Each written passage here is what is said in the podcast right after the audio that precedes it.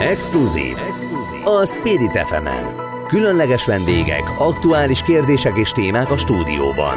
Közélet, politika és a nagyvilág történései. Minden, ami fontos, érdekes és érinthet minket. Exkluzív. Novák Andrással, a Spirit fm és elindul az exkluzív itt a Spirit FM 92.9-en, ma is exkluzív vendégünk van Benkő Tibor honvédelmi miniszter. Nagyon szépen köszönöm, miniszter, hogy elfogadta a meghívást. Rengeteg aktuális témánk van. Uh, megint a napokban nagyon-nagyon rossz számok érkeznek COVID kapcsán, és engedje meg, hogy egy kicsit egészségügyel kezdjünk.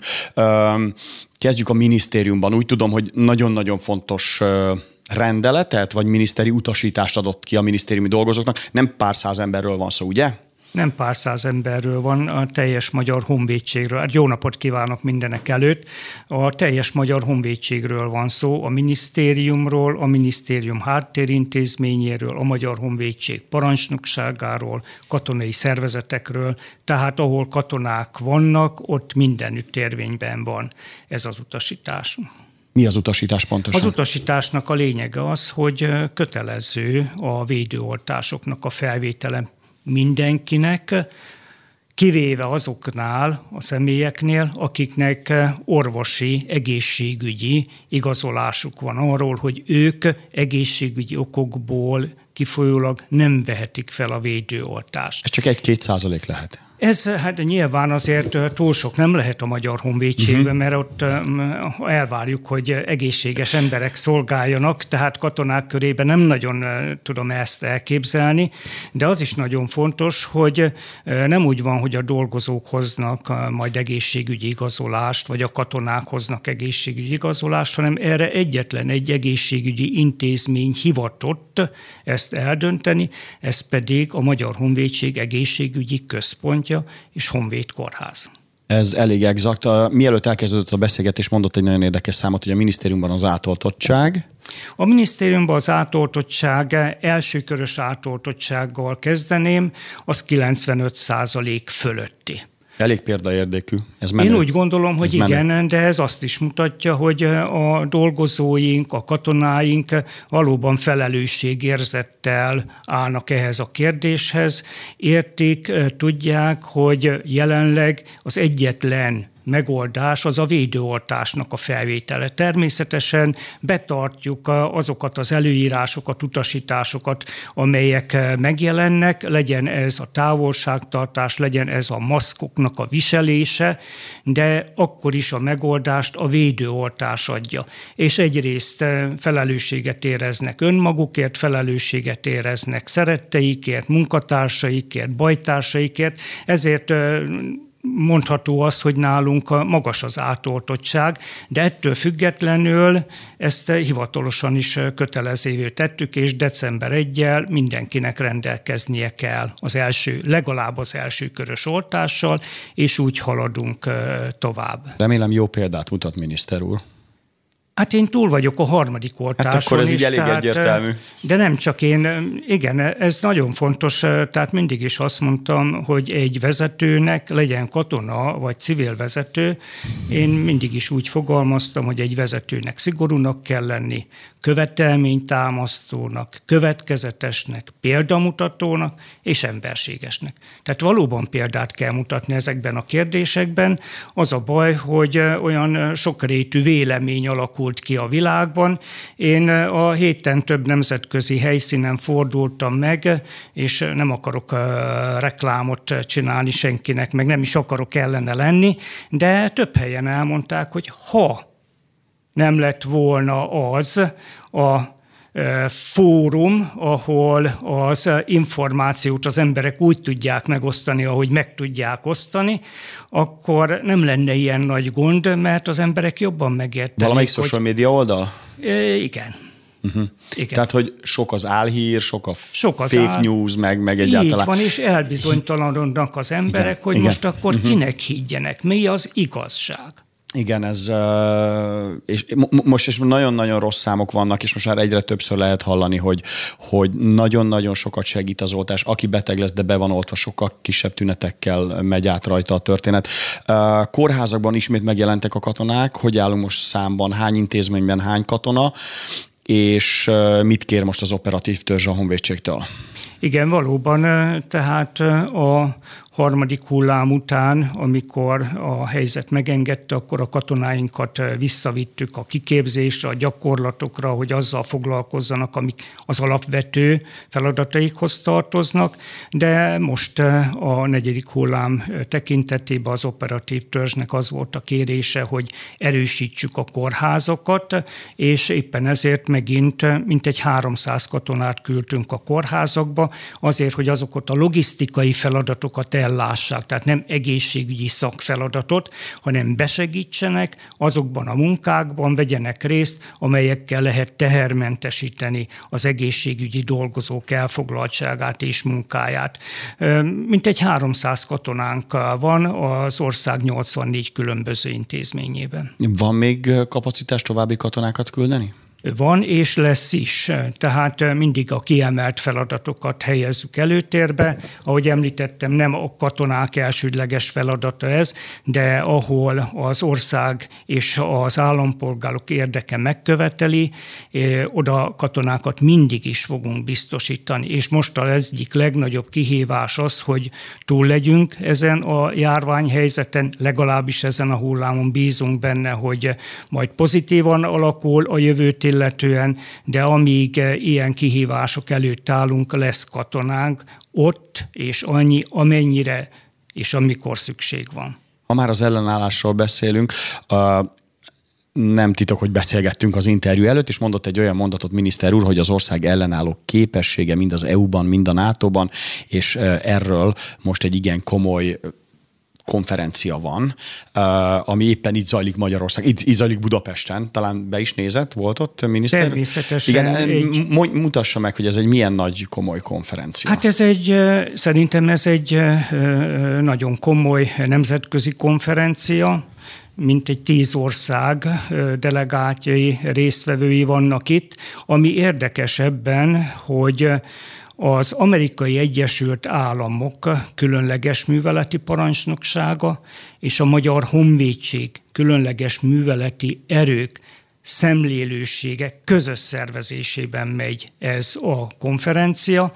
Éppen ezért az Amerikai Egyesült Államok különleges műveleti erőinek parancsnoka is itt volt, ő egy négy csillagos tábornok, uh-huh. És az amerikai erők Európában állomásozó parancsnoka is itt volt, ő egy kétcsillagos tábornok, és itt volt a, Georgia minisztere is, védelmi minisztere, és hát több országból államtitkárok és elsősorban a honvédelem ügyéért felelős személyek valamint katonák. Ez miről szól? Mi ez az Igen? ellenálló képesség, ami fontos az Európai Unió, a NATO tagállamainak, hogy egy ország, egy nemzet legyen minél inkább felkészült a váratlan események kezelésére is. Tehát a, az ellenálló képesség kifejlesztése, amilyen kihívásokkal, kockázatokkal, fenyegetésekkel szemben egy országnak, egy nemzetnek fel kell tudni lépnie. Erről szól ez a hm. kétnapos konferencia, és ez egy rendkívül fontos kérdés, tehát ez nem csak a katonai kérdéseket foglalja magába, független attól, hogy azt mondtam, hogy a katonák uh-huh. szervezik, a katonák rendezik. Ez, ez magában foglal akár olyan dolgot is, mint hogy a katasztrófa helyzetek kezelésére való felkészülés, vagy a kibertérben történő dolgoknak a rendezése, vagy éppenséggel azt mondom, hogy egy ilyen vírus helyzet, egy pandémiás helyzetnek a kezelése. Tehát nagyon összetett, és az ország ellenálló képességét mutatja, amely azért lehet pénzügyi, lehet gazdasági, és lehetne sorolni tovább. Egyébként hogy értékeli Magyarország ellenálló képességét, akár pandémia, vagy például kibertámadások kapcsán? Ebben készült valamit, eh, miniszter úr?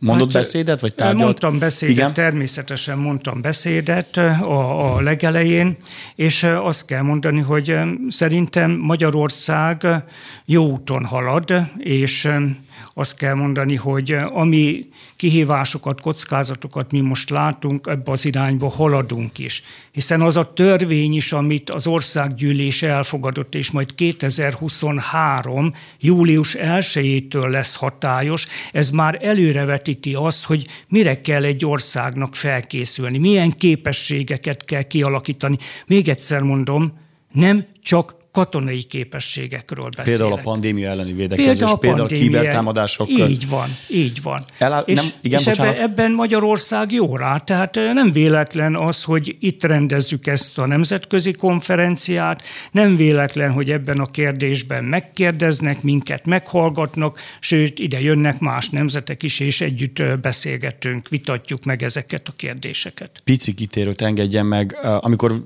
országvédelemről beszélünk, akkor magáról a kibertérről olyan ritkán esik szó, és megmondom őszintén, az elmúlt hetekben az ATV.hu is kapott kibertámadást, és itt ezerrel dolgoztak az információ, ilyen túlterheléses vagy túlterheléses, annyira nem vagyok penge a történetben. Van ilyen, éreznek ilyet a honvédségen belül is? Szintén kapnak Ó, ilyet? Hát persze, ez teljesen természetes napjainkban, hogy kapnak? szinte folyamatos. Minisztérium is, meg a parancsnokság is? Igen, de hát azért vannak a megfelelő szervek, hogy ezeket kezeljék, hiszen ez a túlterheléses dolog, ez már egy, egy ilyen, mondjam úgy, hogy rendkívül nagy kihívást jelenthet, de ez egy teljesen természetes, nem azt mondom, hogy mindennapi, de gyakran előforduló eset. A Magyar Honvédség nem véletlenül kezdte el kifejleszteni, már 2018-ban létrehoztunk és megalkottunk egy kiber akadémiát, ahol ezekkel a kérdésekkel foglalkozunk, létrehoztunk, működtetünk kibervédelmi műveleti központokat. A Magyar Honvédség minden szintjére delegálva ezeket a kérdéseket. Úgyhogy ritkán beszélünk róla, mert ez, ez, ez az egyik olyan feladat, hogy minden nap készülni kell, és épp ezt mondtam az amerikai tábornokoknak is, hogy hogy az lenne jó, persze ezt nagyon-nagyon nehéz megcsinálni, hogy preventív jelleggel tudjunk mindig elébe menni azoknak a kihívásoknak vagy kockázatoknak, de általában az van, hogy gondolunk rá, hogy ez is lehet, az is lehet, mert kiváló szakembereink vannak, akik dolgoznak rajta, de bizony sajnos elő fog fordulni olyan, hogy utólag kell kezelni a dolgokat. Védekezni tudnunk kell, tudnunk kell elhárítani, de lesznek mindig olyan dolgok, mint ugye a tyúk tojás elmélet is vitát. Ki volt előbb? Ezt nem tudjuk megoldani, ezt a problémát, legalábbis mi nem. Biztos, hogy vannak szakemberek, akik határozott választ adnak erre. Na most ezt kell nekünk a kibertérben is kezelni, hogy lehetőleg lássunk előre, gondolkodjunk előre, tudjunk előre intézkedni. Szóval ez napi dolgokra. feladat. Brüsszelben járt miniszter úr. Igen, V4-ek miniszterekkel találkozott. Igen. Most kérdezem, és még a francia miniszterre, védelmi miniszterre? Igen, Brüsszelben azért voltunk, mert az európai védelmi minisztereknek és a külügyminisztereknek volt kétnapos értekezlete, és úgy szoktuk mondani, hogy ennek margóján a, a második napon hívtuk össze a Visegrádi négyek plusz értekezletét, és a Visegrádi négyek pluszba épp most a francia védelmi miniszter vett részt. Miért fontos az, hogy most, most miért a francia? Igen, én is ez, ez a kérdés, ugye, miért mert, pont a francia miért, miért, miért most a, a francia? Azért, mert amiről beszéltünk a védelmi miniszteri értekezleteken, az tulajdonképpen arról szólt, hogy van egy Európai Unió úgynevezett stratégiai iránytű hogyan haladjunk tovább, mit kell megoldanunk az európai országok, az európai nemzetek védelmének érdekében, mire kell felkészülni, mik állnak előttünk. Tehát ez az iránytű, ezt fogalmazza meg. És ennek a, az első draftját, az első piszkozatát vagy fogalmazványát vitattuk meg most Brüsszelben, és tulajdonképpen a Franciaország lesz az EU elnökségnek az élén, uh-huh. amikor ez elfogadásra kerül. Uh-huh. Ez majd jövőre lesz, de mi egy kicsit elő, ahogy mondtam, előbbre kell, hogy tekintsünk minden területen, és ezért hívtam össze a Visegrádi négyek plusz, és a pluszban a franciát. Ez jó hangzott, hogy hívtam össze. Mik a kritikus területek az uniós, illetve NATO? Na, egy kicsit összemosodik a kettő, hiszen csak egy-két ország van, aki az unióban. Ö, igen, de nem ennyire egyszerű a helyzet, mert ugye mindig azt mondtuk az elmúlt években, mióta NATO tagok vagyunk, én folyamatosan ezt hallom, hogy a az Európai Unió képességfejlesztése nem mehet a NATO képességeinek a terhére. Tehát, hogy az, egy, most, az egy másik nem dolog? Az egy, nem gyengítheti. Nem gyengítheti okay. a, a, a, a NATO-t. Ugyanakkor mi most azt mondjuk, hogy az Európai Uniónak is olyan védelmi képességekkel kell rendelkeznie, amelyet tudja garantálni Egyrészt a saját maga, a saját országa biztonságát, másrészt Európa biztonságát. Tehát ez, ebből nem csinálhatunk presztis kérdést, uh-huh hogy most a NATO vagy az Európai Unió, de nyilván két külön haderőt senki nem fog és nem tud fenntartani. Mi éppen ezért mondjuk azt is, Magyarország ezt teszi, egyre több nemzet látja ezt be, és hasonlóan gondolkodik, hogy minden országnak olyan képességekkel kell rendelkeznie, olyan nemzeti képességekkel, Igen. amelyel tudja garantálni a saját országa nemzete képességét, vagyis védelmét. És Igen. erről szól ez az iránytű is. Az én felszólalásomban kritikaként én épp azt fogalmaztam meg, hogy olyan túl laza még ez a, ez a, ez a, a fogalmazvány, ez a draft, mert még sok... Elfogadták? Parancsol? Elfogadták a többiek? Hogyne, többen is csatlakoztak hozzá, és de részemről is ez volt a megfogalmazás, hogy alapvetően tartalmazza azt, amit Magyarország szeretne, azokat figyelembe vették, de most mondjam úgy, hogy nem kellően katonás, és túl sok flexibilitás van benne, uh-huh. hogy hát így uh-huh. is lehet, meg úgy is lehet. Na, ha így is lehet, meg úgy is lehet, akkor általában abból nincs semmi. Éppen ezért ez konkrétá, Konkrét azért, konkrétá kell igen. tenni. Száhelővezet. Igen. Na, meséljen erről, miniszter úr. Mit jelent ez? Miért lett ez most? Miért került elő?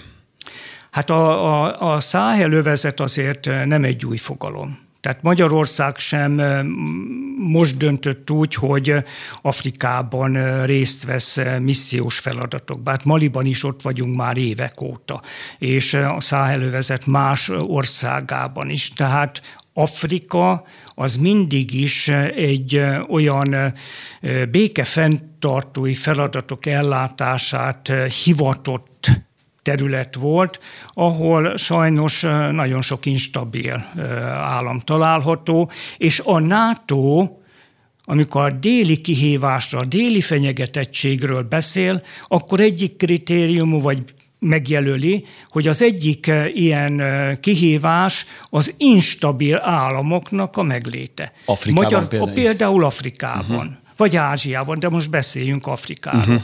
És éppen ezért döntött úgy Magyarország is szerintem nagyon helyesen, és egyre több ország mondja a nato meg az Európai Unión is belül, hogy a problémákat ott kell kezelni, ahol azok keletkeznek. Uh-huh.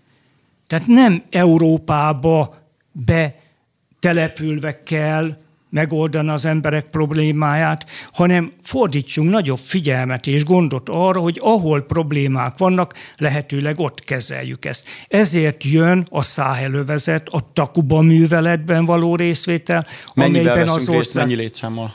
Hát az országgyűlés határozata értelmében abban maradtunk, hogy egy időben 80 fő. Január-február körül menhetnek ki? Hát jövőre én még nem szeretnék időpontot ja, mondani. Most a döntés értelmében az van, hogy előkészítő, felderítő erők, akik felmérik, hogy ott milyen képességekre van szükség, milyen kiszolgálási, ellátási feladatokat kell megszervezni, kivel kell majd ott együttműködni. Tehát most megy az előkészítés, és amikor mindezt elvégeztük, akkor jövőre tudjuk kiküldeni a főerőket.